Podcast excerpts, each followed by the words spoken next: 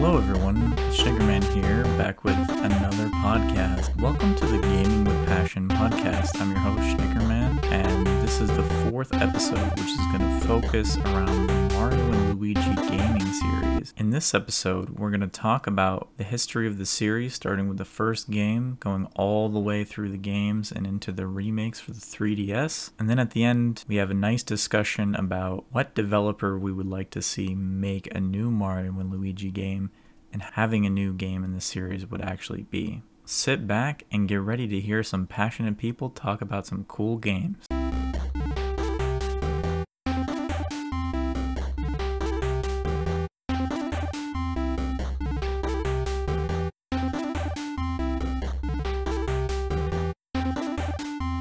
Have a very special guest, the Barber Who Games. And so, first of all, why don't you introduce yourself? I'm uh, Bill, also known as the Barber Who Games on Instagram. I'm pretty much only on Instagram these days, so not too hard to find me. I'm also the host, one of the co-hosts of the Gaming and Collecting podcast. The podcast is on all the major podcasting platforms. The most common place you can find it is on Apple Podcast or Spotify Podcast. And uh, yeah, I'm a, I blog about video games. The topic of this episode is going to be us taking a look at the Mario and Luigi Superstar Saga, which spans multiple consoles. The Mario and Luigi Superstar Saga started on the Game Boy Advance, which was released in 2003. There have been multiple sequels. There was Mario and Luigi Partners in Time, which was released on the Nintendo DS in 2005. There was Mario and Luigi Bowser's Inside Story, which was released in 2008 on the DS. And then the series started being released on the 3DS, where there was Mario and Luigi Dream Team, as well as Mario and Luigi Paper Jam. First, we're going to talk about our experiences with the series, and then we're going to go into whether or not we think there might be a new game in the franchise and what we would want to see out of that game if it were to happen. First, let's start with you, Bill, on your introduction to the series. A lot of people don't realize I'm actually a lot younger than people uh, think when they first see me. I'm actually I'm only 26 right now, so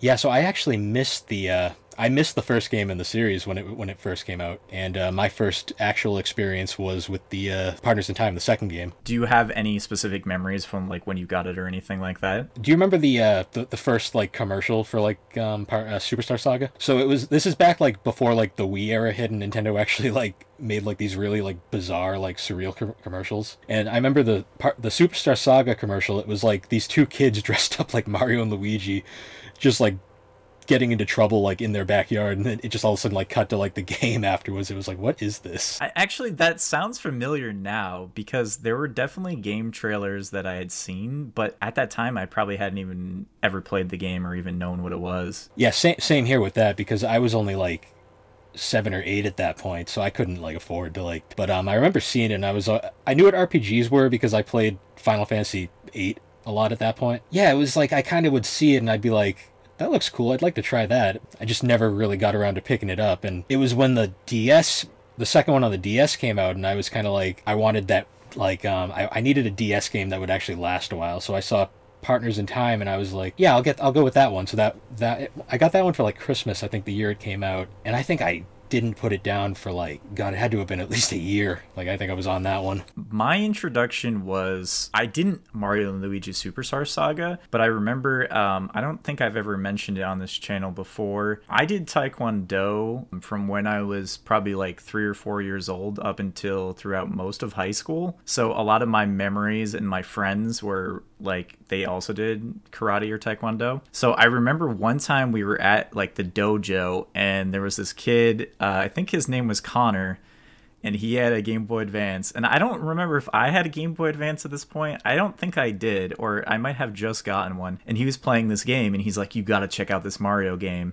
And I was like, "What Mario game is on the Game Boy Advance?" And so I looked at it. I saw him start playing it, and I was like, "Whoa, this is really, really cool." I think at that point I had played some RPGs. I had probably played Final Fantasy 7 and 8 as well by this point. Mario and Luigi Superstar Saga definitely like appealed to me right away because I could tell that it was turn-based combat but it was also Mario. Most of the games that are Mario that appeal to me happen to be RPGs. I'm I'm not the biggest mainstream Mario fan, but I love Super Mario RPG. I love the Mario and Luigi series, and I like Pa- Paper Mario as well. So that's how I that's how I got introduced to the series. The next part will segment over to what attracted us to the series and like what are the main points about Mario and Luigi Superstar Saga that make it interesting and why we think that there should be a sequel even to the franchise. Honestly, one of the biggest draws to like the um the Mario and Luigi series, I'd say is the first thing that like really like stuck out to me even with like um Superstar Saga sorry, Superstar Saga, the sprite work. Like those sprites are like iconic these days. Like I think like every like Newgrounds animation used those sprites for like everything back in the day. Yeah, that's true. Like you were saying, there really wasn't any original Mario games on the Game Boy because everything was the Advance series, which was just ports at that point. Yeah, that's what I that's kind of what I was hinting at because yeah, everything on the Game Boy Advance was just older games that they put on the Game Boy Advance, which was cool because for someone in my generation, I had never really experienced those games before. But this was a brand new entity. And I think what I like about this franchise is number one, obviously it gets to draw from the plethora of Mario characters, but there's something really unique about the style. Like you said, the actual animations, all the characters. There's so much wackiness going on. The villain designs are like really interesting and just oh, like oh yeah definitely over the top cartoony so that's definitely a huge drawing factor for me that that and the writing like the writing in superstar saga is like it's something else. Like it's I don't know what it is about the way like Alpha Dream like writes their characters, but the, every one of them has like more personality than they need, and it's just amazing. Yeah, uh, like at least for me again, I think I had played uh, Superstar Saga when I was uh, much younger around the time it came out, maybe a few years after. I think my brother borrowed it from his friend Corey or something, and you know we held on to it for probably years. And I, I do remember getting stuck at different parts, like I feel like every kid can relate to the like playing an RPG for like a year when you're a kid and then getting stuck on a place. Oh yeah. And then like 2 years later you just randomly pop it in again and you're able to beat it and then you can progress and like stuff like that. Like like trust me, my first RPG of all time was Final Fantasy 8 and I always joke saying Final Fantasy 8 is like the worst place to start for like any kid getting into RPGs. Yeah, if you want to talk about like the most convoluted, broken battle system, but as a kid you cannot figure anything out. Yeah, that's it no, for you. Like the entire game is counterintuitive, yeah. basically. I guess since so the primary games that I had played was the original, which I think I might have gotten to the final boss, but I, I really don't remember 100%. I need to go back and complete it at some point. And I know you played Partners in Time, so I guess like was there anything like even for me, I guess, since I've never played it, what do you think is the main selling point of Partners in Time for somebody who's either played earlier games in the series or just wants to jump in somewhere in the series? That, that's the funny part about Partners in Time. It's it's not really a secret that Partners in Time is considered the black sheep of the um the franchise. It's so hard to explain because I have massive nostalgia for the game because it was like the one that like got me into it. But um, I've seen online like some people absolutely can't stand Partners in Time for whatever reason. Going from Partners in Time to Superstar Saga is you know it's odd because it doesn't actually feel like a step back. It actually kind of feels like a step forward. It's really bizarre. Superstar Saga had this like massive like open like world that was like incredibly fun to explore you had like all sorts of different like tiers of like upgrades and like uh, power ups you could get. Uh, really complex like special moves and stuff. Um, and then you get to Partners in Time, and it's incredibly linear. Not in a bad way. It's just like your goal is always in front of you, and you really only have one way you can go. They kind of simplified all the mechanics, and then they expanded other ones. It's it's weird. Then it's also really dark, like story, like tonally and like story wise for a Mario game. I I know also it does utilize the obviously the dual screen a little bit. Do you think that that was a hindrance of you know how like a lot of the earlier DS games kind of tried really hard to use the second screen even if they didn't really have to? So actually Partners in Time in my opinion, aside from the the touch the touchscreen basically being ignored the entire game except for one moment in the middle of nowhere where you have to like rub dirt off a paper uh, at the end of the game that comes completely out of nowhere and it never gets brought up again. As- aside from like the touchscreen being underused, uh, the DS actually I think Partners in Time makes really good use of the uh, the two screens because for most of the game, uh, one screen is just always used as like a map, which is like one of the best things the DS did in combat uh, because Partners in Time had like um, items for special moves rather than like the uh, the weird like Street Fighter combo like moves from uh, Superstar Saga. A lot of them had like visual cues where like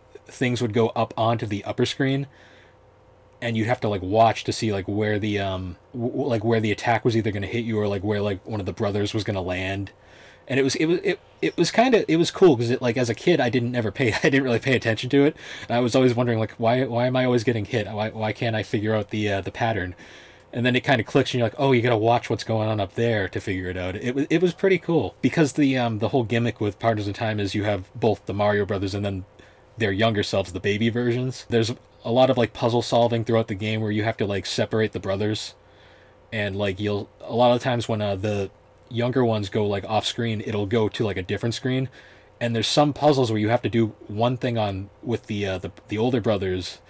And then you go with the babies on another screen, and you have to kind of time it out watching the two screens. It's actually really well done. Now that you actually make me uh, think about it, I'm like, yeah, that game actually did a really good job with the two screens now that I think about it. Yeah, like there were definitely games that did it wrong. So that's good to hear. I mean, I, I like also with the series that like it, it reminded me because you were talking about the puzzling sections. Like at least I know with Bowser's Inside Story as well, where it's not just a straight JRPG. There's obviously some puzzles and some different things you have to do, which it seems like in this day and age is kind of mandatory. You don't really find a traditional JRPG anymore that doesn't have some kind of extra thing on the side because most people don't like the extended grind. So I do have to give them some credit there because there were always really puzzles in some games can seem really tedious. At least I feel frustrated in some games when they make you stop playing and do a bunch of puzzles. But I never really felt that way with this series. Trust me, one of my favorite games of all time is Tales of the Abyss on the uh, PS2. But I swear, like half the puzzles in that game are like block pushing puzzles, and Yeah. after a while, you're like, I just want to move on. But uh, actually, now that you bring up a good point, um, one of my favorite things about like the Mario like RPGs in general was how like they're based off a platformer. So like you're you're always platforming. And I one thing I always thought that was cool about the Mario and Luigi series in, in particular was um how each brother was controlled by one button, so you had to kind of like time it out with stuff. Right. It, it, it's like the callback to Super Mario RPG because Here's a fun fact. I'm not sure if you know this or not. The uh, director for the Mario and Luigi series was actually a former Square employee that worked on Mario RPG. that makes a lot of sense to me because I mean it's it's very clear that there's a lot of inspiration from that series or from that game. I think both like Mario RPG series were definitely inspired. Well, because Paper Mario was originally supposed to be Mario RPG 2 before like they had issues with Square. I was just gonna say it is interesting because yeah, think about it. So Mario has essentially two different RPG lines, right? If you consider like Superstar Saga and Paper Mario, and both kind of trailed off a little bit, but they were both inspired by Super Mario RPG. So they they have some things that are very similar in them, Both uh, have like a, an emphasis on platforming, and the button pressing for attacks and things like that, and blocking. and uh, Mario and Luigi just took it to a, its like logical extreme compared to the more simplistic approach with Paper Mario. And two completely different developers too, which I always found was like pretty interesting. Super Mario RPG is a very influential game. I, I mean, I don't really know what else to say. The, the, I think the biggest problem is that game is in like in like legal limbo, and they kind of can't do any. They can't do anything beyond just re-release it, unfortunately. And I know everybody wants a true sequel to it, but it's just even though Square and Nintendo are but are like friends again, it's kind of just like one of those things that's probably never going to happen. I mean, you never know. I've stranger things have happened these days, but All right, so let's let's uh let's get into Bowser's Inside Story. So for me, this is like this is the game why I enjoy the series. I think I played it later. Like I don't think I got it when it came out. I bought it day one because I was so obsessed with Partners in Time. I was like, "Ooh, they're making a sequel, okay." And I kind of just ju- I jumped on it the second I saw it. Here I am like watching footage of it before this to like remember the game and I'm like this game is amazing. You know, we touched on it before, but it's just a really funny game. The story is like it's interesting enough, but the writing is so good. Like I, I don't know. and the characters are like all have so much personality and you just like love every character Well, interestingly, uh, jumping back to uh, Superstar Saga real quick, uh, one thing um, from that game that I, I've always said, because it, kind of ties into uh, Bowser's Inside Story later, Fawful is one of the most underrated video game villains of all time. Because he is like just insane but it's like he's insane but he's also like foreshadowy which is like because his whole entire plan like in uh bowser's inside story is like foreshadowed from the beginning. Like if you look at like the context clues and stuff. Yeah that again that's like that's good writing in my opinion. That's like you know we're gonna give the fans that are really paying attention you know a little bit of a teaser or an easter egg of what's gonna happen. Because uh, i mean again it, these games are aimed at kids and remember when you're a kid and you're playing like it, everyone's different, but I remember a lot of games I couldn't even like read. There's always a little bit more for people that are paying attention to the game. Uh, as, as, someone who has been playing RPG since they were three years old and not being able to read much, oh, it, it changes a lot when you get older and you go back. It's like, oh, that's what that meant. And then the inside jokes and stuff pop in, and then you you just get older and you're like, oh, okay, I get what they're doing here. Yeah, you're like, oh, that one was for the older audience for sure. Well, actually, uh, continuing on the Fawful thing because he's such an important part of uh, Bowser's Inside Story. So, have you you haven't played Partners in Time, right? No, I didn't play it. Fawful has a cameo in Partners in Time, and it's like. It, because I played Partners in Time before I played Superstar Saga, it was one of the most confusing parts of that entire game. So in um, Partners in Time, Fawful actually runs like a bad shop, but it's hidden in the, the castle's sewers for some reason, like in the modern era. And the only way you find it is uh, there's once there's eventually at one point you unlock the basement of the castle once you get a certain power up, and the first time you go down there, you just see this random like red cloaked like figure walking around in the it just shows like a little cutscene of him like walking off screen and as a kid that scared it scared the crap out of me because i was like the hell is that and then uh, you go to the next screen and he's like in one of the pipes and it's it's supposed to clue you in that you're supposed to go inside that pipe. But I didn't realize you could use the uh, the drill power up to go underground and then go into the pipe with the babies. So I, for a, a while I was stuck and I, I, just kind of ignored. it. I was like, that is the weirdest thing in the game. But then you eventually get in there and you uh, you find him and he's just like in this like sketchy shop underneath the uh, building and you basically um you trade you trade him beans basically for uh, badges. All his like dialogue because he, he the uh, the brothers never actually interact with him, only the babies and he doesn't recognize the babies oh, other than that they look good. and other th- other than that they, they look vaguely familiar. So he goes on like a tirade about how like the brothers defeated him like by overheating his spaceship and like how his like how his boss battle went and that he's planning he basically he's foreshadowing the events of um, Bowser's Inside Story, but it's you, you don't really think anything of it because I didn't play Superstar Saga. I was like this makes no sense at all but i'm it is it's bizarre but it, it's kind of funny like how they kind of just snuck him in there i just want to know how he set up shop underneath Peach's castle the whole time, but because he's plotting. I mean, what else is he gonna do, right? True. They never do reference that though in the Bowser's Inside Story, so it's kind. It's just it's funny. It's just a fun Easter egg. Like they might not have even have planned on using him ever again because no. Bowser's Inside Story came out a bit later. I mean, who knows at that time when they did Partners in Time if they even knew they were gonna make another game, right? Oh yeah. Well, I mean, I mean, just comparing the sprite work on Bowser's Inside Story from Partners in Time, it's like night and day. Like you can tell how much more time and experience they had with the game at that point. Bowser's Inside Story, I think, is actually the best RPG on the uh, DS. Actually, if not one of the best DS games, period. See, this is why I wanted to have you on this podcast because I I feel pretty much the same. I didn't play. I'm trying to think of total how many RPGs I've played on the DS and how many total games I've played on the DS, but it's definitely one of my favorites. I think it just caught me off guard. Like I said, I had played Superstar Saga and I enjoyed it, but by the time DS came out and there were like, you know, there were all of these games on DS and there are a lot of good RPGs, right? So when I thought about it, I was like, okay, another Mario RPG. I was like, it's it'll probably be all right.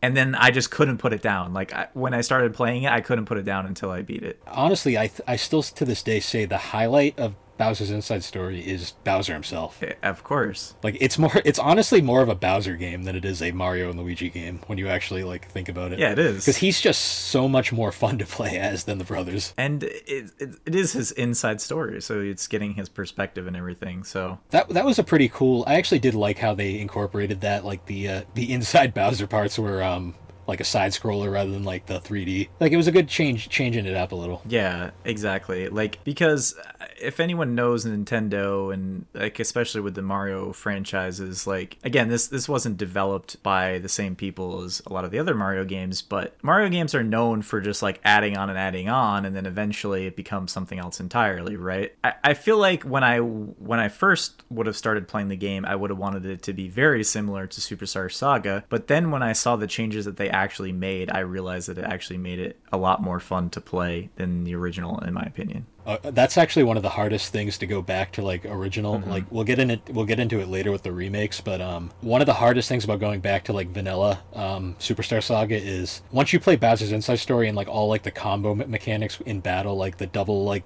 double attacking and like timing stuff. Going back to original Superstar Saga is very difficult. It's it's the natural progression of a game series, though, kind of right. Mm. In Partners in Time, they kind of started incorporating early ideas for uh, that because um, you know how in like Bowser's Inside Story, like you get to do like the double jump when it, if you uh, time it right. Right. In uh, Partners in Time, it works slightly different. Basically, once you uh, the brothers and the babies finally like teamed up, you, would get like more of like a combo attack kind of thing where um, you'd control the uh, the brothers with A and B, and then you control the babies with like X and Y. So you'd kind of have to hit like X right before uh, Mario like um, would land on an enemy, so the baby would get a hit in, and then Mario would get a hit. So it'd be kind of it was a bit it was kind of like an extra step for something that they just simplified later to like perfection. But uh, it was they were kind of incorporating those ideas like even earlier on than uh, Bowser's Inside Story, which is kind of cool. To me, it's just like they kind of tried a few things out in Partners in Time, and then by the time they got to Inside Story, they had kind of perfected the combat and everything. The one thing that keeps always bringing me back to like like I wish there was another like RPG series that did this is just how if you were theoretically good enough, you'll never get hit once. Yeah, think about that. That's crazy, right? Like I've tried no damage runs of like Partners in Time and it's hard.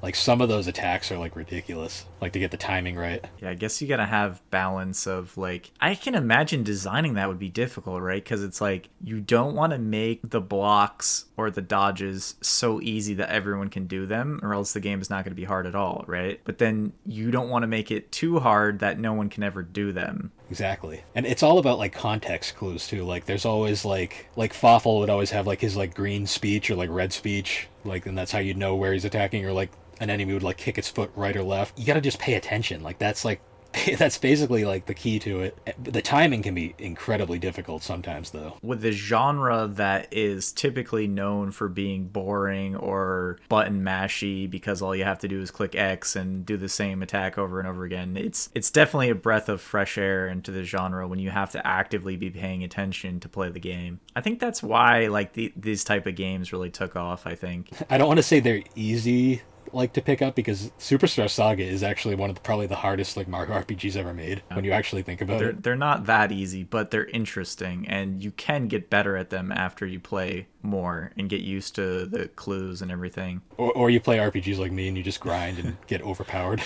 yeah, I feel it. For like for the lulls, I did a um an action replay. Like I was messing around with an action replay and I get I just got maxed out everything in Partners in Time once, and it it just completely changes how the game works. If um you uh hack into the game and make yourself powerful enough in a uh, Partners in Time, the first fight of the game is just a tutorial fight against uh, Baby Bowser. Um, if you actually raise all your stats so that you're more powerful and you kill him, it just breaks the game because the scripting doesn't know what to do. Oh, that's that's interesting. I always wondered about that. I hate those fights that you're like guaranteed to lose, or the ones that like you're guaranteed to win, but at the same time they have like dialogue and stuff that's like so scripted in that if you if you miss the dialogue, it just all of a sudden goes like the game doesn't know what to do, so it just kind of freezes until like you uh, and forces you to restart it. Because I know pa- the original Paper Mario had that problem too with uh, certain fights. Yeah, because I mean, it's just one of those things where if the game developers meant you to play it a certain way, then if you do it the wrong way, usually the game will just break because it doesn't know how to do it any other way. It's kind of funny. I, I like messing around after I beat a game. I, I, like messing around with action replay cheats just to see like what weird stuff you can find. I never had action replay for that, so I, I never got to do that. Sounds fun though. It's chaotic, that's yeah. for sure.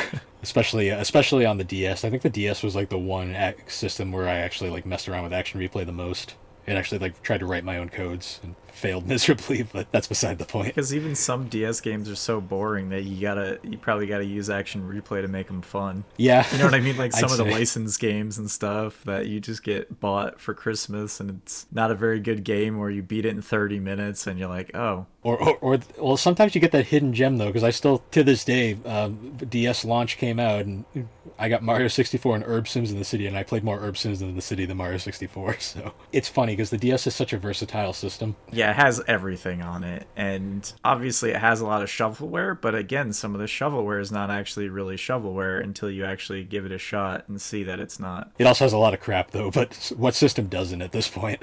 Is there a character that stands out for you from Bowser's Inside Story, or maybe just a part of the game, boss fight, or anything like that? So I, I could I'm not gonna go too, go on for too long, but there is a lot of things in Bowser's Inside Story that make me just like love that game more than anything. The opening cutscene alone, I think it's called like the Blorbs or whatever, with like the the toads just like exploding and like rolling through the houses. It's like that immediately is like I was like okay, I'm intrigued. Um, there there was that. There's the um the scene right at the beginning of the game where like the tutorial fight is where like the Mushroom Kingdom's having the meeting discussing um discussing that what's going on, and then Bowser shows up and he's he's actually like he's generally upset that he wasn't included in the meeting, and that's like a that's a really good scene because you actually kind of feel bad for him. Like I, I think yeah, that's kind of like the point of the game. I think is to see it from Bowser's perspective, and you kind of you kind of like him a little bit after it. RPG Bowser's always are always like the most likable Bowser's. Yeah, agreed. I think Bowser's Inside Story is tied with Super Paper Mario is probably the most fleshed out Bowser. Fawful is like probably one of my favorite RPG villains of all time. His his like plan in this game is so ridiculous, but at the same time it works and it, it's it's cool. His he's just like complete maniac though the entire game, and that's honestly probably why he's like such an effective villain because he's like you wouldn't expect it. Who's the um? I keep thinking of this character. Isn't there a character that's like a mystery block, or it's like a bunch of blocks put together? He's like he's like a French stereotype. Yeah, he was like one of But, my um, favorite characters. I just like. I like that. Yeah, Brock Michaud or something like Michaud Yeah. or something like something bizarre. And his dog. I love his dog. Yeah, his dog is great. My favorite part about his dog is when you show it when you when you visit his shop with the Mario Brothers and you go near the dog, the dog just gets angry as like can be and like is just like growling in the corner. if you bring Bowser, the dog just kind of has like a pouty face in the corner and just kind of ignores you. Uh, he also had one of the most like biggest pain mini game like uh, side quest in the entire game, but that's uh, another story. That's another story for another podcast. Oh, I actually I like another cool guy is the guy on top of the mountain that you have to like body slam to get one of the uh, the, the pure miracle cures or whatever. Because uh, he's constantly like talking to Bowser, like in his head, like through like those weird like warp panels. But then you actually meet him with the brothers later, and you're like, oh, it's just this guy up on a hill, doing nothing. I liked uh, Fawful's little minion that he had. The uh the, the like pig guy. The pig guy. forget, Love that forget guy. it. I forget his name. I just like it because every time him and Bowser are on the screen together, it's just like like a bro like bro off, and it's like okay, guys, we get the stereotype Bowser's personality is basically that he's a bro. Like pretty much. he's just a meathead. Ironically, one of my least favorite characters in the game, but also favorite for for her um, effectiveness is uh Starlow. Just how she like just taunts Bowser from the inside all the time. Yeah, she, he can get a little bit annoying, but yeah, I agree. My biggest problem is she- like I get the whole like Luigi bashing, but at the same time, it's like it's just unnecessary. Like at that point, like how much she hates Luigi for no reason. Yeah, it's like, come on, Luigi's cool. Leave him alone.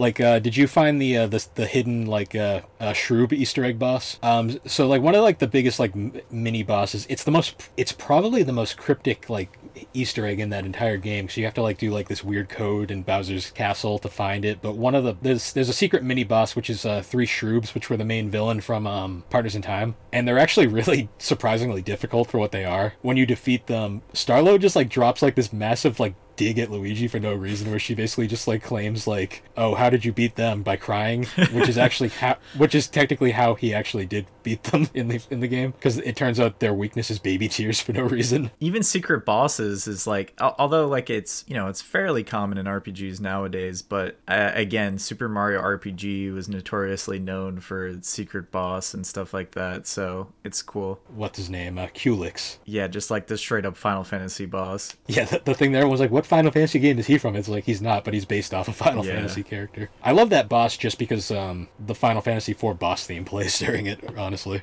So it's kind of on a meta standpoint, but um, one of the weirdest things about that Shroob boss is um, if you look in the background, Bowser has like all of these like Shroobs, including like the main like antagonist, like the big bad from Partners in Time, just frozen like in his Oh, basement. That's cool though. And I know it's just an Easter egg, but it's kind of like on a meta sense, like why does Why? Bowser have these things like still? Like I don't know. that's kind of dangerous. Yeah, but I do love Yeah, that, that- Mm-hmm. in the series that they're always calling back on like the last one, like you said with uh with Fawful and the second one, and then with the Shroobs in the third one. It's really cool. We kind of skipped over as what do you think of the giant Bowser fights? I I love creative boss fights. If you're playing an RPG, you've played plenty of RPGs that have a very difficult boss at the end that just will spam you with really broken attacks, right? It's like give me a little bit something different where I have to think a little bit and I can't just power level and beat the game, right? It's I like the idea behind them, but by like the fifth one, I was like, okay, I'm, t- I'm tired of these now. I feel like I was too cuz now hearing you say that I was probably like curse this. well, because by like the the end, they just got so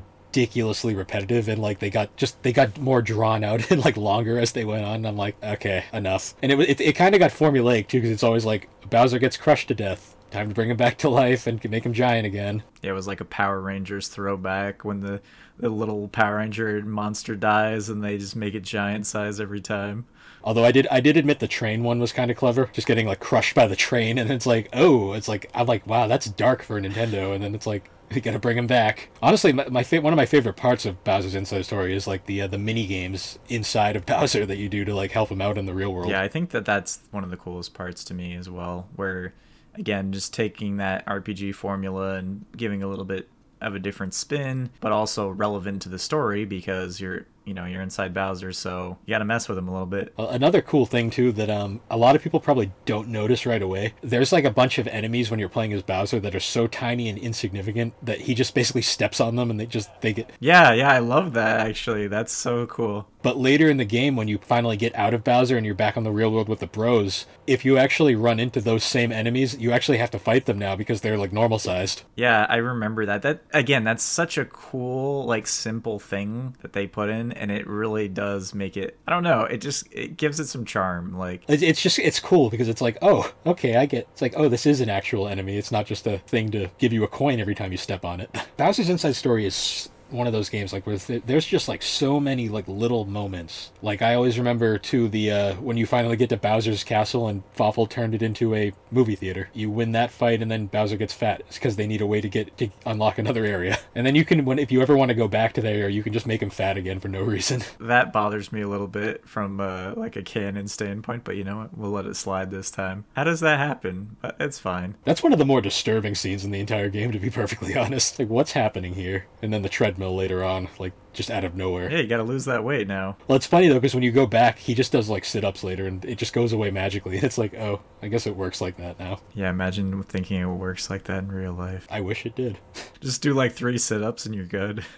Yeah, it would save me a lot of time at the gym, that's for sure. Also, uh, another thing, uh, what do you think of? Um, I guess this kind of goes for the entire series, but what what are your what are your thoughts on uh, Yoko music? I'm a sucker for good music in games, and I think that this again is one of the ones that stands out. I don't know what it is, but like it's definitely not 100% of the time. But when RPGs do have good music, it's just so much better because everybody knows the slogging through an annoying part where you need to level up a little bit more, and what helps you get through it? The sweet soundtrack. or the uh, the boss theme that like Yep. just like gets stuck in your head or like Yoko Shimomura is probably one of my favorite composers like she's probably top 10 but um I always love just every like every soundtrack she does just is like bouncy and like super upbeat because she also did a Mario RPG too the original one That's a good one too. That's one that would get stuck in my head. yeah because there's actually like one of the cool things is uh like the way they do the music in this game is when you're inside Bowser it plays the same tracks from wherever you are in the overworld but it's got like more of like a sort of like electronic sound to it That's that's interesting. I forgot about that, but that's that's really cool. because I, I have the soundtrack on uh, one of my iPods and um, I was listening to it and it's like every every song has like two different versions for like the inside Bowser and the outside Bowser like s- style and it's interesting. It's cool. I'm gonna have to listen to that on YouTube after this. What, what's your thoughts on how every uh, every game seems to end with a uh, Bowser fused with like whoever the big bad is boss fight for no reason? It doesn't bother me too much, honestly. I just think it's funny. That's like the weirdest like running gag you could have, but it, it it's clever how they've done it. At least for the first three games. They love calling back to other things from previous games, and that's just one of them, right? So it's like, well, we've already done it this many times. Better keep it going. You know what I mean? Yeah. Well, admittedly, admittedly, Bowletta's one of the most disturbing things in all of Mario. But and then uh, in uh, Partners in Partners in Time is weird because the final boss of that game is literally like a cutscene dodging battle. Hey, that's I'm not a huge fan of that, to be honest. But Nah,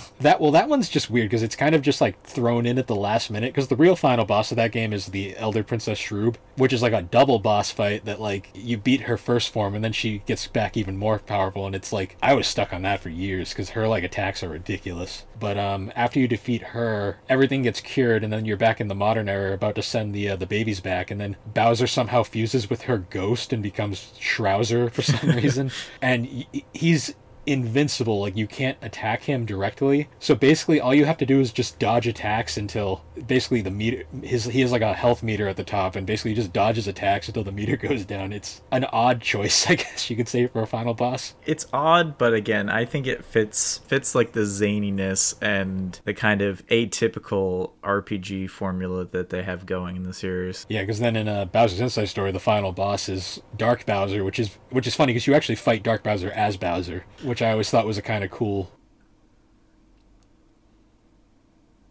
Yeah, and it's like a throwback to like, in my opinion, like Godzilla versus Mecha Godzilla kind of thing. there's always an evil version of an evil Yeah. of an evil character because of course there is that boss fight is actually i think one of the best boss fights in the entire game now that i think about it because you're basically you're fighting like your mirror like a character that basically has all of your your same like like mechanics but then you also have to like get Fawful out of him and like suck basically suck in Fawful using um the wind power up thing that Bowser has and then the bros have to fight Fawful from the inside so that you can face Dark Bowser from the out it's it's kind of a cool like two-tiered boss fight Very meta, yeah. yeah, it's crazy too because that's like the end of Fawful too. You think until we get the Switch version or the Switch entry. No, I'm just kidding. I, I mean, I'd be all for it. I miss that guy, but I, guess before Dream Team though, I mean, was there like any other like key moments from? See, it's for me. It's been a while, so I don't really have necessarily a key moment. Uh, what stands out to me is just the overall experience, doing things to Bowser when you're inside of him, some of those boss fights.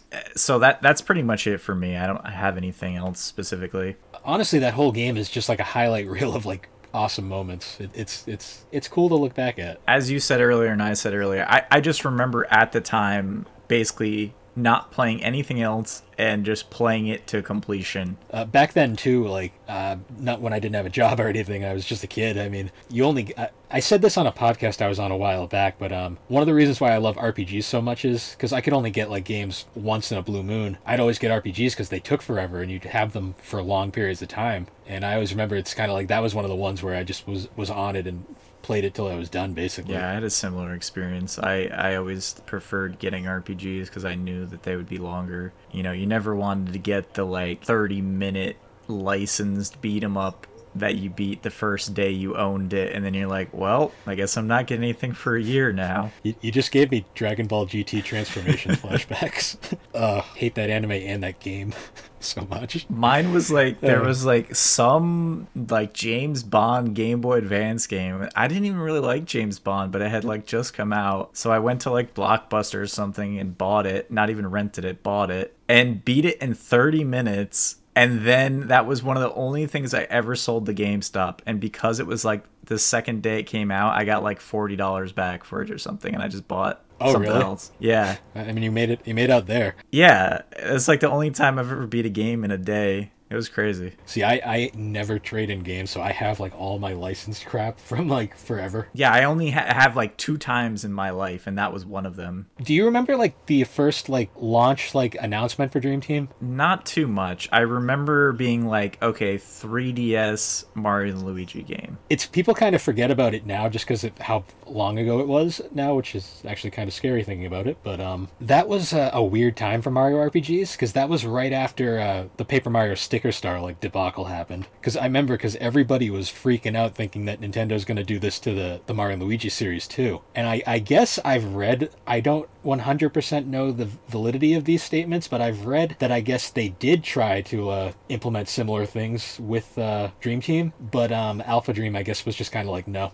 we're gonna make our own game. Leave us alone. Thank you. That's good to know. I think it might also have to do with the fact that Nintendo never owned Alpha Dream. So they kind of just contracted the game out to them. Yeah, they. I mean, pretty much every game that um, Alpha Dream ever made was for Nintendo, but they were never like a first-party studio. They were more second-party. Uh, They probably were invested a little. It was probably kind of like the Rare situation, like back in the day, because Paper Mario is made by Intelligent Systems, and Nintendo 100% owns Intelligent Systems. They probably had no leeway there. I'm sure they had something, but it was probably not enough to get them to really change the concept of the game. Because I still remember the first reveal trailer for uh, Sticker Star, and back when it was just Mar- Paper Mario 3DS, and it looked like re- it looked exactly like what everybody wanted, and then what I guess whatever happened that caused the uh, change in direction happened, and then it, now it's considered the worst Mario RPG of all time. But anyways, getting back to uh, Dream Team, Th- the first Dream Team trailer was weird because it was right in the middle. Of, do you remember the Year of Luigi? Yeah. right in the middle of that. Honestly, it was the best game of the of the year of Luigi. To be fair, too, the, the trailer was just Luigi sleeping.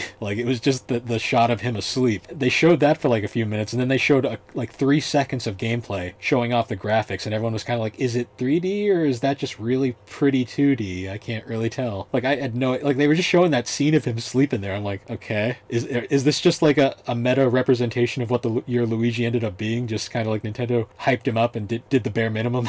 yeah, did nothing with him. Poor guy. Also didn't help too. That was during the Wii U era, but that's beside the point. So, so the first Dream Team trailer comes out. Everyone's kind of worried, like, oh no, they're gonna ruin this game too. Then we finally get the full-on like reveals, and everyone's like, oh no, it's it's they're just doing what they did before, only now it's super detailed graphics. But what do you think about the switch from the really pixelated graphics to more more 3D style? I didn't mind it just because uh, because like if when you actually a lot of people don't re- notice this at first, but if you look closely, the uh, the characters are, are still sprites. Like everything's still like a sprite. It's just kind of the world is now 3D like models. I actually think it's a really good art style, to be honest. Yeah, I mean, the thing is too is even even 3DS. I mean, we're still working with how many polygons. So even if even if you make it 3D, it's like okay, it's it's kind of 3D, but yeah. I like the graphical look of it for the most part. I know some people some people hated it. Some people were more on the on like the middle ground kind of. They weren't sure. I, I liked it just because I like evolution in games. I don't like them to stagnate, which is like it's the same way I am with music. When the game finally came out, I remember I bought it day one because I had a job and money at that point. I played pretty much like it nonstop when it came out. Right away from like the start, the game is like one massive like fan service like shot. You've got all like the Bean Bean Kingdom characters are like all over the place. You got like a bunch of like characters that you met like in uh Partners in Time doesn't really get any like real like love, but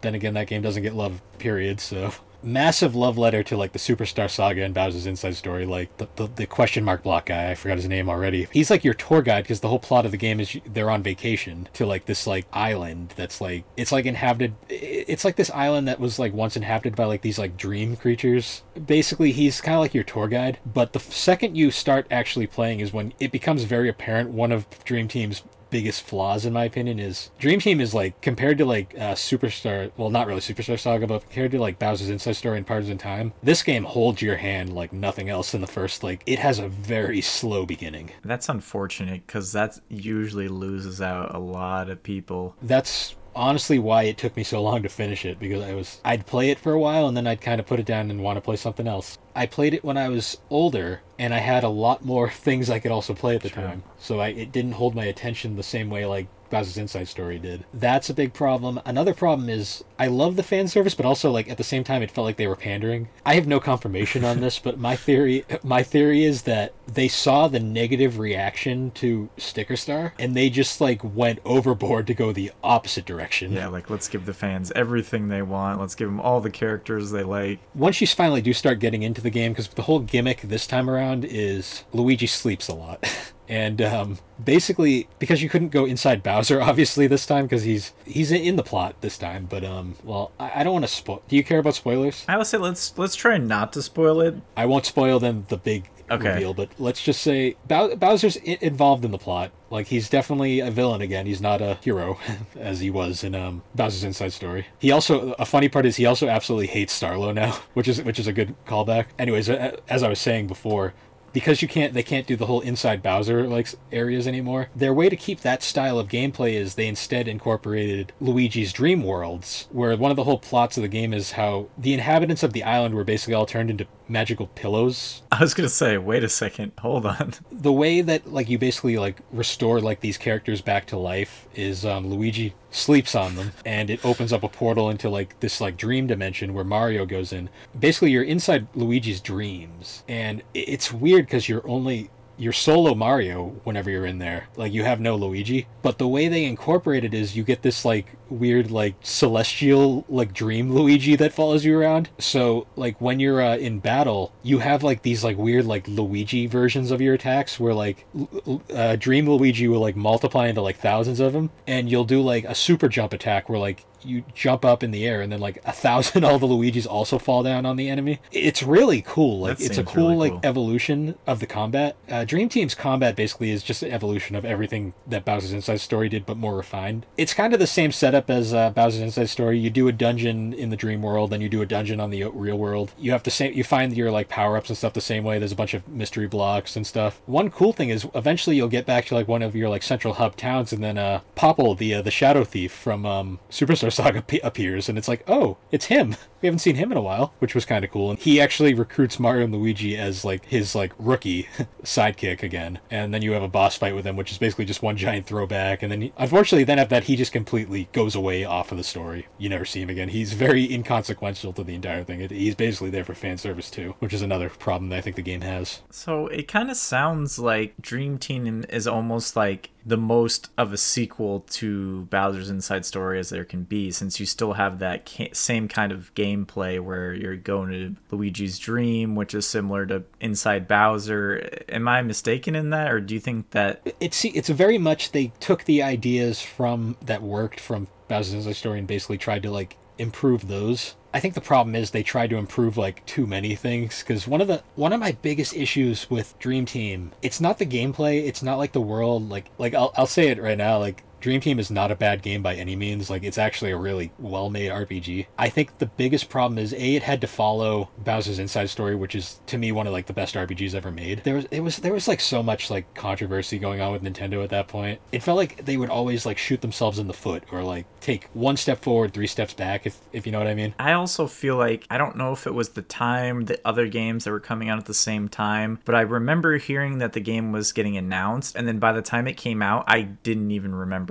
anymore. And then like years later, I like saw it on a shelf, and I was like, "Oh, this came out." So that's kind of my summary of Dream Team. Well, actually, fun fact going to back to that is uh, that back when I pre-ordered games at GameStop, I actually went into the GameStop and pre-ordered it, and they were like, "This is coming out like in three days," and I was like, "Oh, Cool. I'm like, I'm like, okay, I'm just gonna pay it off now then." Went and got it three days later. I was like, "Okay, that's cool." Good timing on your part. Yeah, it's just it was funny. I was like, oh, I guess I could have waited a couple days, but whatever. Another, I think one of the biggest things with Dream Team 2 that it makes it so forgettable to me is it doesn't have as good a story as Bowser's Inside Story. I think that's the biggest issue because the game world itself is is like perfect. It's like very well designed. The dungeons and puzzles are really cool. Like everything makes sense. Like it's basically it's just like Bowser's Inside Story, but n- looks nicer and is a bit more refined but it doesn't have that plot that constantly like makes you want to like figure out what's going on. Like it doesn't like draw you in like um bowser's inside story did if that makes sense. Yeah, and like with games that have a lot of fan service, it sounds to me like they were more drawing on the plot and players' experience by just showing them things that they knew already and be like, "Look at this, look at this." And meanwhile, the Yeah. the actual story of the game is like whatever, but they're just trying to like fluff it up. and like another thing too is like dream team also has a lot of moments that just feel like very long and drawn out too like uh, one of my biggest things is like the boss fights the boss fights are really cool and interesting but they take forever What are we talking? How how long? Depending on how good you are at dodging the attacks, it maybe it's been a while, but I remember like 10 to 20 minutes sometimes on a boss. okay, wow. A lot of it has to do with it's not even like that the bosses are hard. It's so every boss because obviously this also has a lot to do with the 3DS itself because 3D they want to show off those graphics. A lot of the bosses have like these very elaborate like attack phases and some of them just take forever. Like there's like one there's like a lot of boss points where like you'll be running towards the screen and you'll have to dodge things that the boss throws at you. But they just go on and on, and you finish one. It's like good. You get in two attacks, and it's like, oh, we're gonna do that again. It's like, oh, okay. Oh wow, that's that's an interesting theory too, because like you said, it's like they wanted to throw show off the 3D capability, which so many people ended up using in the long term. I'm, I'm holding my t- Nintendo 2DS right now. yep, I think I used the 3D like three times and realized it gave me a headache and never used it again. I I had an OG 3DS, like one of like the really tiny like that's what I have. brick looking ones and uh, i turned the 3d on the first time like oh that's cool and then I, I was playing sonic generations of all things i'm like wow this is completely just unnecessary and i just turned it off Yeah. never used it again It's unfortunate. yeah i mean it was a cool idea nintendo Yeah. trying things but at the same time it was kind of like you know this is one of those things that i don't think you needed to try Let's sequence now to Mario and Luigi Paper Jam, which again on paper sounds like the coolest idea ever, and mashing together Yeah. two really good Mario RPG series. Is so how did it actually play? so as of a game itself it's a good game no problems with it like it's it's that mario and luigi like trademark gameplay that you remember basically technically like it's solid no problems there The problem with Paper Jam is, I guess it's just forgettable. That's really probably the biggest issue. Because I'm honestly having a hard time remembering what the plot was. Again, like similar to Dream Team, like this is saying here it came out around like 2015, 2016 ish, I guess. I don't remember what else I was playing, but I, I did not remember this game even coming out. Like, I, if I'm being completely honest, like I saw it on the list and I was like, what is this game? I remember the trailers because I was I was big into YouTube at that, and I remember I watched a bunch of like commentary channels, and at the time I remember there was actually a lot of controversy with it because a lot of the Paper Mario fans were all like they were still very like upset Yeah. about the state of their their series at the time, and they were kind of mad that like they were taking it out on the Mario and Luigi series for like no reason. I think is the problem. Yeah, instead of celebrating that they actually got a good Paper Mario game, which was actually a Mario Luigi game, they were just salty about it. Yeah. that was i think the biggest problem because one thing i'll give paper jam the writing is phenomenal like you've got paper bowser talking with like mario and luigi series bowser and it's just it's it's all just like ham. Like they just ham it up the entire time. It's great. The characters all interacting with each other is really cool. I don't even remember if paper luigi's in the game now that i think about it. Oh no. Barely after Year of Luigi, and he just gets completely thrown out of the game. you can't play as him that's for sure i don't even think he gets invited now that i think about it so t- if you want to get really meta if paper jam if there's a, Mar- a greater mario canon which, which which is a great I'm sure there's something. Paper Jam's logic, the Mar the Paper Mario universe is literally a book on a shelf somewhere in the Mario and Luigi universe. I like that. Because that the plot the plot is the book gets knocked off the shelf and it somehow releases the characters into their the Mario and Luigi world or something. I haven't played it in forever, so I might be wrong on this, but I think that's what the plot is. But basically, that's how they all end up in this world, and it's like this is weird, but okay. That's kind of awesome. I love that actually. It, it's just one of those meta things where it's like when you think it's one of those things where Nintendo's like they're not going to think about this, but of course we are because that's just what gamers do. Yeah, I remember that, and I remember combat was cool because they tried to like mix in elements of both series combat because you had like three characters you controlled now on the field. Although Paper Mario was more of just kind of like a bonus add-on than an actual like party member, if that makes sense. So that's what they did. They just had you had your Mario and Luigi, and then Paper Mario is kind of like an assist character almost. from what I remember, like I think that's kind of what he, what he did because I, I don't think you controlled him directly like you did the bro- the brothers. Okay. And then it also it had like these like papercraft battles where like they were basically that this game's version of the giant Bowser fights. Oh, actually, now that I think about it, I forgot to bring up uh, the dream the, the giant Dream Luigi fights in Dream Team because th- those were a thing too. Giant fights. I don't know why. They just need like a, a they need a moment to just inconvenience the player and have them turn the screen to like use the touchscreen. I, I guarantee those were added specifically because everybody complained that the touchscreen was so underused in Partners in Time. I, I think it does, and I think that that I, I have a theory like Nintendo at that point was like they had a quota where they're like we need at least 10 games to use the touchscreen you know or like whatever they're like uh-oh this is a Mario game that doesn't use the touchscreen like better throw something in there well, it's, it's actually funny because getting into like I, I I'm a big fan of handheld gaming, but at the same time I get really annoyed when like they make you do something really outlandish while you're playing because it kind of defeats the purpose of handheld gaming in my opinion. Jumping ahead a little i was playing the bowser's inside story remake at the gym on one of the uh, exercise bikes and i'm getting to a boss fight i forgot about the giant fights. So i'm like there and all of a sudden it's like oh shit i have to change the screen and i'm like on the bike trying to do this shit. And there's people Somebody just looking at me in like, they're like who is this guy? Like, like, what "What is is- he doing? They're like what is he doing?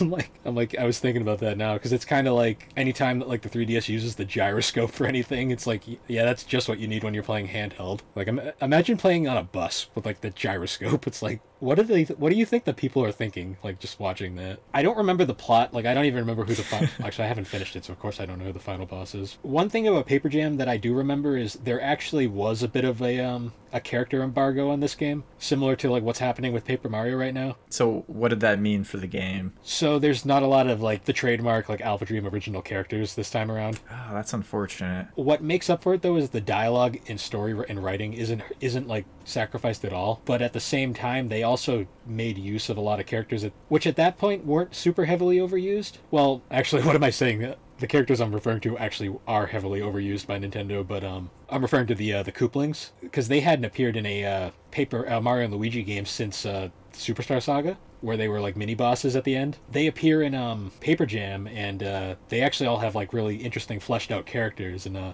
their interactions with like Bowser Jr. is, is like really cool because you don't get a lot of that like in modern ga- in the modern games. Like that's what's nice about these games too is like seeing a lot more wacky character interactions that you wouldn't see you would never see in a traditional game. especially especially uh, the, the Mario and Luigi writing like that. Yeah. That stuff gets meta at points, and it's it's it's ridiculous. But I that's kind of why I love it at the same time. These two remakes, which is funny because these are my two favorites, the ones that I played. I very vaguely remember the Superstar Saga one, and I definitely remember the Bowser's Inside Story one, but I was like, eh, I've already played Bowser's Inside Story, so I don't feel like playing it right this second. Okay. So, I have very distinct opinions on both remakes. One is very positive, and one is overwhelmingly negative. Do you want to guess which is which? I'm assuming the negative is going to be Bowser's Inside Story, and the positive is going to be the original. Yes. Okay.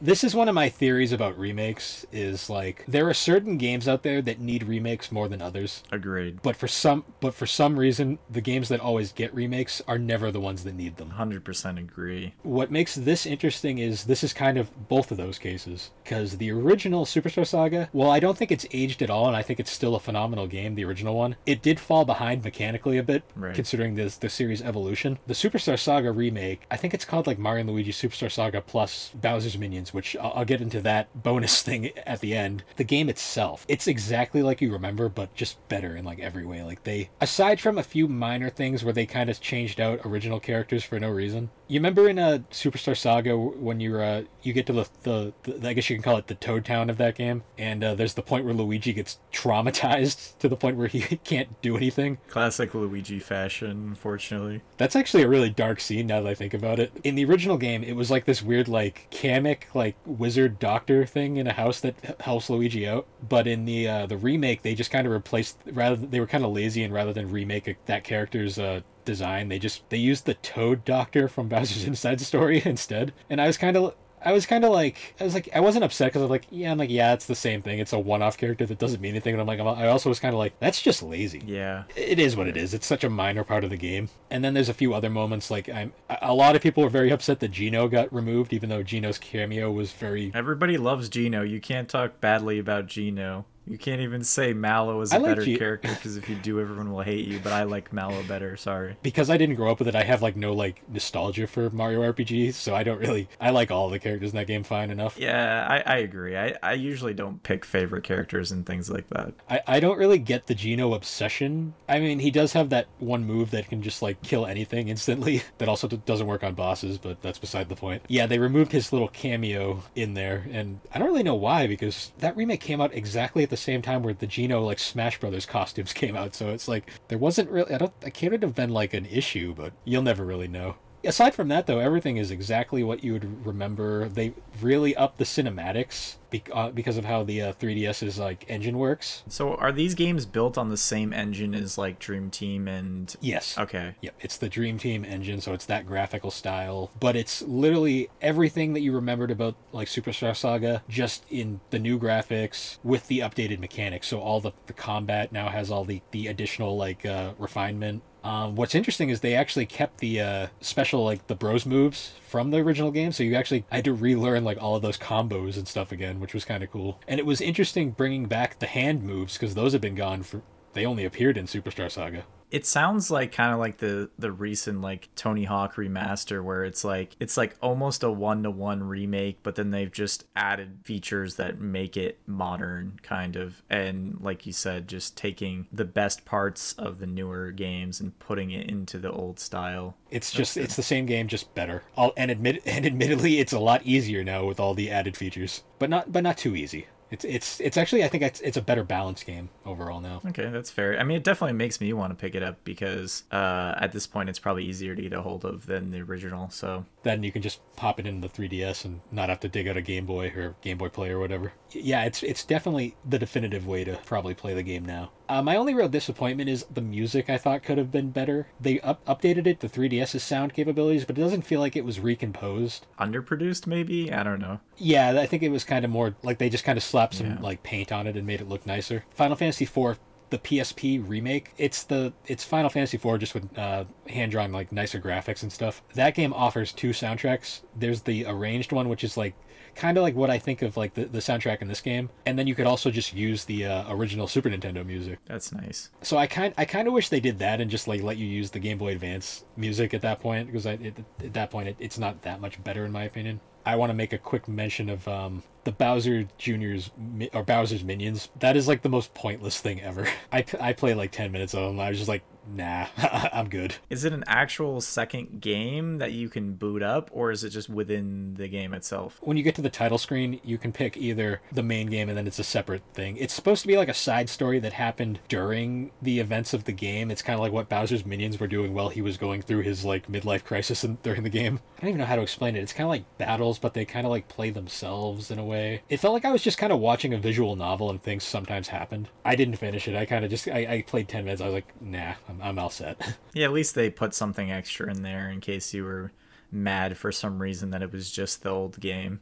Anyways, now getting on to Mario and Luigi, Bowser's Inside Story plus Bowser Jr.'s Journey, I think it's called. Yeah, it's Bowser Jr.'s journey. You're right. God, where do I begin with this one? So, so for starters, this was like probably one of the most unnecessary remakes of all time. So what's crazy is I'm looking at the dates and it was like almost 10 years later, which is wild to think about. But realistically, from upgrading from DS to 3DS, I mean, Another thing that people have pointed out too is the DS, the 3DS is backwards compatible with the DS. So Superstar Saga, being a GBA game, is is not the most accessible game to find anymore, unfortunately. true. Like I think the easiest way to find it before the remake was it was on the Wii U's Virtual Console. I think I'm sure it was at one point. it's weird that it took. Honestly, it's kind of shocking that it's ten. It's ten years after the original because it doesn't feel that old to me. I agree. Yeah, 2009 to 2018 or 2019 because it says yeah, it was released in tw 2019. So like 10 years. That's insane, right? Yeah, I just got older there for a moment. Fun, fun. Here's a fun thing I did not know about the Bowser's Inside Story remake at first. I had my 2DS by that point, so I, I wasn't even aware of this. There's like no actual like 3D effects in uh, Bowser's Inside Story. Well, it's it's a pretty late release 3DS game, right? Like Yes. when did they stop making them? Like that must have been very late. I believe that is actually the game that made Nintendo just give up on the 3DS. Okay, that makes sense. That game sold horrendously, from what I I, rem- I remember. The Superstar remake sold okay. When you actually look at the sales numbers, the Mario Luigi series was in kind of like a progressive downward like trend of sale. Yeah, because Dream Team didn't sell as well as Bowser's Inside Story, and uh, Paper Jam definitely didn't sell as well as Dream Team. Uh, the Superstar Saga remake kind of had a bump because of the nostalgia factor. The Bowser's Inside Story remake was like so late. I, I I think my whole thing was like, who asked for it? That was kind of the real question. Yeah, I- I wonder again because it was so late and Switch stuff was already like happening. I wonder if it was just like, okay, we're gonna give some money. Please just give us some Mario title or like you know give us something Mario and Luigi related for this amount of money, and that's what they decided to do. You know what I mean? Like I have no idea, but Well, it's kind of funny when I first heard that they were re- remaking it. I was I kind of was like, oh okay, I guess that makes sense. Like it's it's the second most popular, well, arguably the second most popular. It's kind of debatable which is more popular, but it's like it's one of the most popular games in the series. That that makes sense. They remade the other one, but then I actually sat down and thought about it. I'm like, why? like there's no reason to remake this game. It's perfect as it is. Here's something too about the Bowser's Inside Story remake that um is baffling to me. This game has performance issues really, the frame rate is worse than the DS game. I, I believe uh, the original game was 60 frames per second, and I believe this one's only 30. I wonder then if it's like a, it was like a timing issue, like rushed out. You know, didn't have enough time to optimize everything. I'm wondering too, because it was so late in the DS's life, uh, 3DS's lifespan. Apparently, um, Nintendo had other plans for the 3DS beyond when they finally just kind of discontinued it, and the overwhelmingly like poor sales for the remake, I think, just It's uh, like I, I even remember when Switch was announced, they they specifically said, you know, we're gonna continue to make 3DS games as long as we have the support for it, and everyone was like, whoa, that's interesting. I, actually, it's kind of funny because I, everyone was like really surprised by that, and I was sitting there going, Nintendo says this about every ho- every time they release a new thing. Yeah, that's kind of true. When the uh, the DS first came out, Nintendo was all like, "No, no, no, don't worry. The GBA is going to be a third pillar of handheld." Because I mean, there's no way it was it was not supposed to be a successor to the Game Boy because it had the GBA slot built into it. I mean, it was like I don't know. Nintendo is really weird, like with how they handle things. They're very careful, and that's the thing. I think they're very careful to not upset their fans, number one, because they do have crazy fans. And number two, they're just very cautious with their new hardware. They don't believe in it until they actually see the numbers, which I think is smart. It is smart. Although to be fair, they um hand, handhelds are weird because Nintendo has always just the handheld race Yeah, is like so one-sided. It's not even funny. I always want to do like a topic on this some some point, like the PSP versus the, the DS. I think, yeah, that would be a good episode for sure. My only problem with that is Alex doesn't really have a lot of like knowledge about the PSP. One of my one of the things that I not to get too off topic, but one of the things that always like annoyed me was when people called the PSP a failure. The PSP is not a failure by any means. When you actually look at sales wise, like this actually shocked me. The PSP sold more than the 3DS. I mean, I remember, I mean, I even remember, like, I wanted a PSP because I had a DS and everyone else had a PSP. And they were like, oh, we could watch movies on our PSP. We can go on the internet on our PSP and do a web browser. And I was like, oh, man.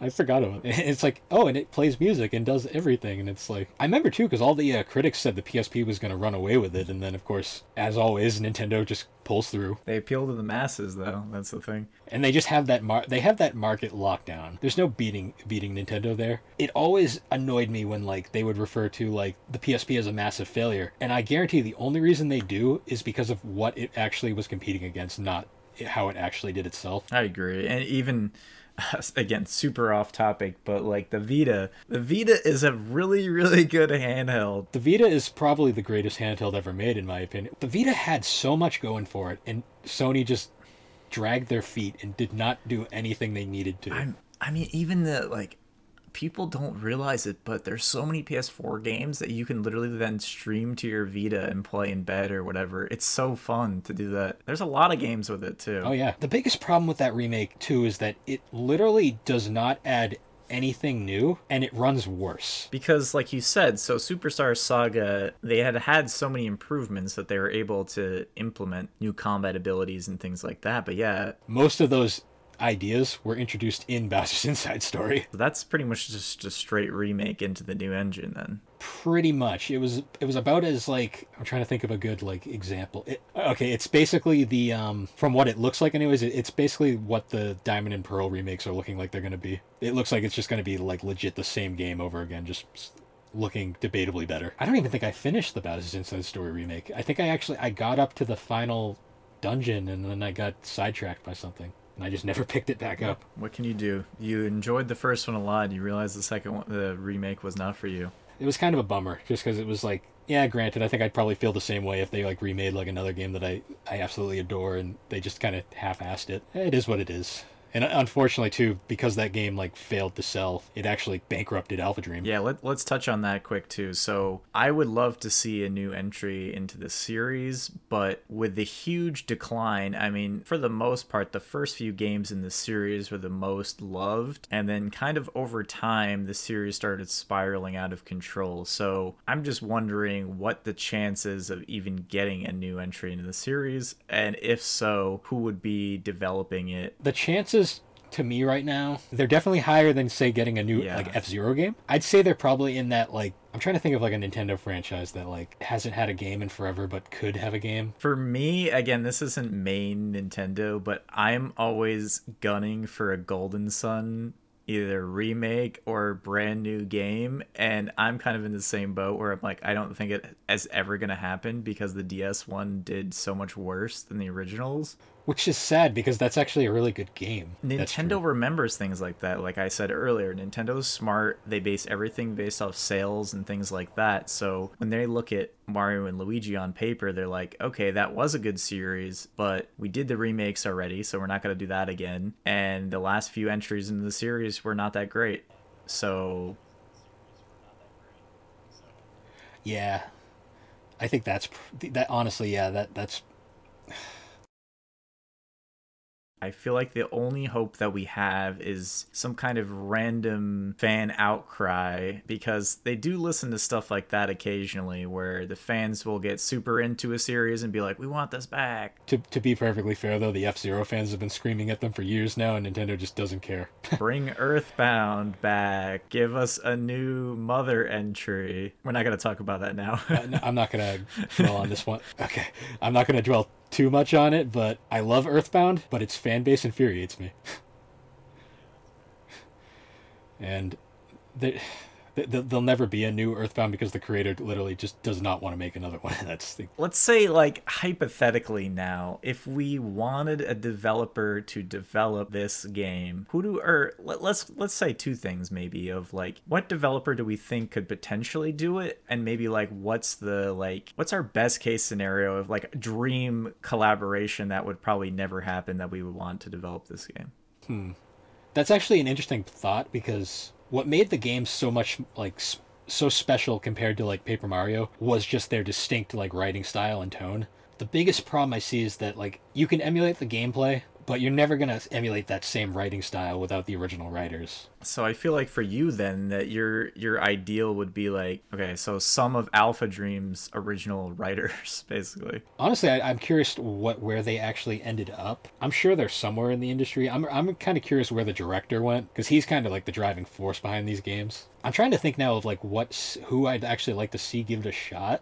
Interestingly enough, I'm I'm thinking of like developers Nintendo has like on hand. I wouldn't want Intelligent Systems to do it just because they're they're already struggling enough as it is with with their own series. Gotta be somebody that does good stories and games. that that's kind of why I'm I'm hesitant towards like say intelligent systems just because they write phenomenal stuff when they're allowed to write what they want to write. Fire Emblem Awakening is one of my favorite games of all time. I, I feel like they would be kind of one of the go tos, in my opinion, realistic ones. Well, that's like that's one of Nintendo's like OG studios. Well, because that was originally just their their like techni- technical department back in the day, and they just kind of made stuff and then they made Fire Emblem one day, and then the rest was history after that. They still have a relationship with Camelot, and I'd be interested if I'd inter- be interested in on, a, a, Camelot take on the series. To be honest, I think that could be the best of both worlds for me as well. Where, like I just said, Golden Sun is one of my favorites. The humor probably wouldn't be there. Um, that's no, the only thing. Golden right? Sun is a very different tone. Then again, they also they also do the Mario. Actually, getting on Mario RPGs, they did make one of the most obscure Mario RPGs of all time in the Mario Tennis games. What was the story like in that one, though? I'm sure it wasn't memorable. I don't remember.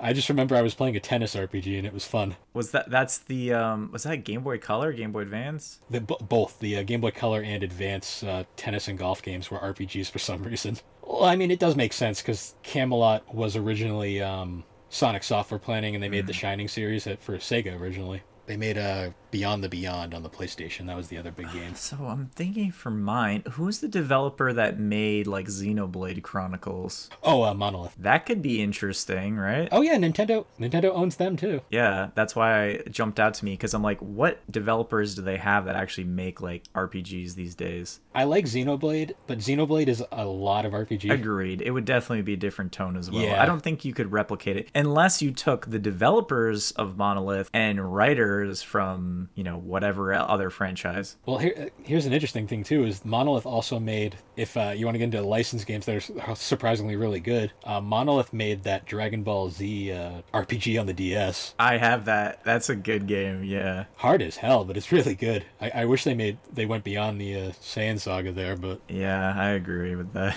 Yeah, so they could do actually that ha- that game has a really good tone. Actually, I'm, I'm starting to actually put the pieces together here now. Nintendo, feel free to steal this idea yeah, don't worry about it. You don't have to give us anything for it. Just maybe our names in the credits. All good. It's all good, Nintendo. Don't worry about it. And then I think like my fun like two stretch ones, which would never happen, but I would love to see like Square Enix. You know, I don't know. Square Enix is is so confusing because they're like a conglomerate now. Like they're not even, you know what I mean? Like they have so many sub developers. I mean, they're just a publisher now, right? So it's weird. Well, they're a publisher, but they still make games because they they still develop Final Fantasies in house. What I always laugh about Square Enix is everyone blames Enix for the decline. Meanwhile, the Enix games are the ones that are always doing well. Because Dragon Quest never went into decline, Star Ocean never went into decline. It was just um, Final Fantasy stuff. But I don't even know if Square even remembers how to make a Mario RPG now that I think about it. Yeah, I mean, uh, by this time, obviously the teams are completely different. And then my other like fun, fun maybe on the writer side would be like some of the old Rare writers and stuff. Oh, so like the guys over at uh, I guess Playtonic's where they're at. Now? Yeah, uh, some of them are still there. Again, or take one of those writers from like Banjo Kazooie like, or something and just like throw them on it. That would be cool. I'm trying to now that now that you brought up a, like an outlandish idea like possible. I'm trying to think of one. I'm trying to picture what an Atlus developed one would look like. Ooh. Well, Atlus is weird too because they're mostly a publisher, right? But they do have. There are a lot of really good Japanese developers that we only ever see as Atlus here's the thing about Atlus. Whenever you see that Atlus publishing logo on it in the US anyways, that's not actually Atlus, that's some um, Atlus USA. Yeah, that's which true. is a, another company entirely. Because Atlus does develop the majority of they develop their games, but they also localize a lot of um, other games, particularly like Chunsoft games and stuff like that. But I, I bet like their localization team's got a sense of humor. They've done some interesting games over the years. They do, which is ironic because their first localization is one of the worst localizations of all time in the, uh, the, the first Persona. They've picked it up because they actually um they've been localizing all the Yakuza games lately. Oh, really? Because Sega Sega owns them now, so they might as well use that localization department. That's another outlandish one that would be really cool. The the Yakuza studio. Oh, that could be interesting. It it shocks me that one of the best RPGs I've played this year is Yakuza Like a Dragon. Maybe you're onto something. Talk about games with crazy story, and then they can also make RPGs I'd be interested. I'm actually trying to picture. I, am picturing Mario in the Mafia now, though, which is kind of funny. Yeah, there's like a secret character that's Yakuza Mario. That's never gonna happen, but it would be funny.